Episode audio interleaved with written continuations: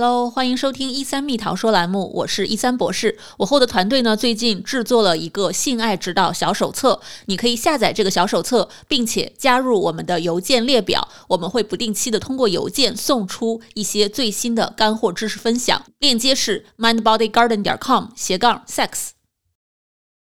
你好，欢迎来到一三蜜桃说栏目，我是一三博士。我之前啊在做科普的时候有提过，现在在美国有大概三分之一的情侣都处在一个无性关系当中，这是一个非常可怕的数字。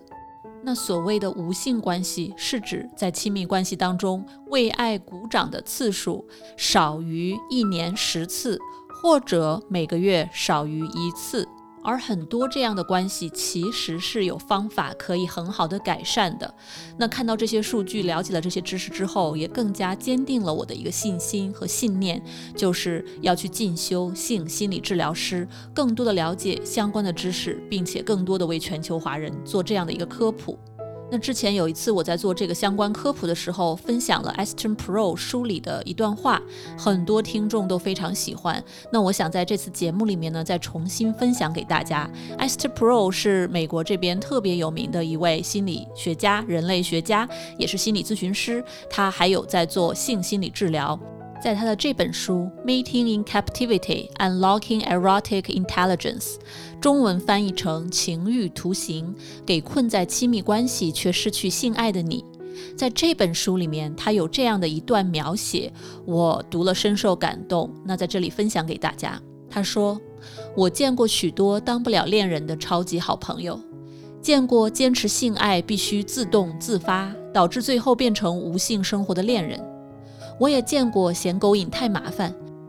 认为既然两人已经互许终身，就不该被迫做爱的伴侣。我还见过一些相信亲密关系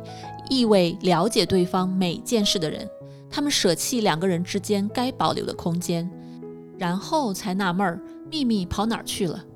我见过一位妻子宁可背着性冷淡的标签度过余生，也不愿意向丈夫解释前戏不能只是实际演练的前奏曲。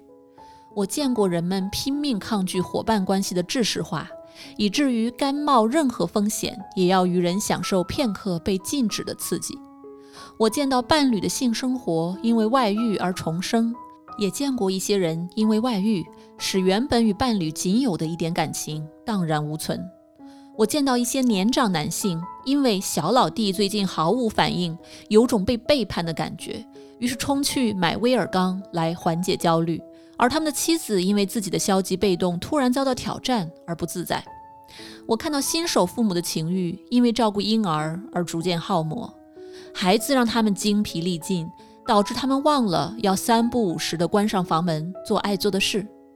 我见到观赏网络色情影片的男人，不是因为觉得老婆没有魅力，而是因为他缺乏热情，让他怀疑自己渴望性爱是否出了问题。我见到有些人对自己的性欲感到羞愧，以至于想避免心爱的人以此受到折磨。我看到人们知道自己是被爱的那个人，却希望自己也是被人所渴望得到的。我鼓励大家质疑自己，说出不敢说的话，不再害怕挑战性欲与情感的正确性。我把情欲生活和家居生活的门一推，邀请各位把 X。再放回 sex 里，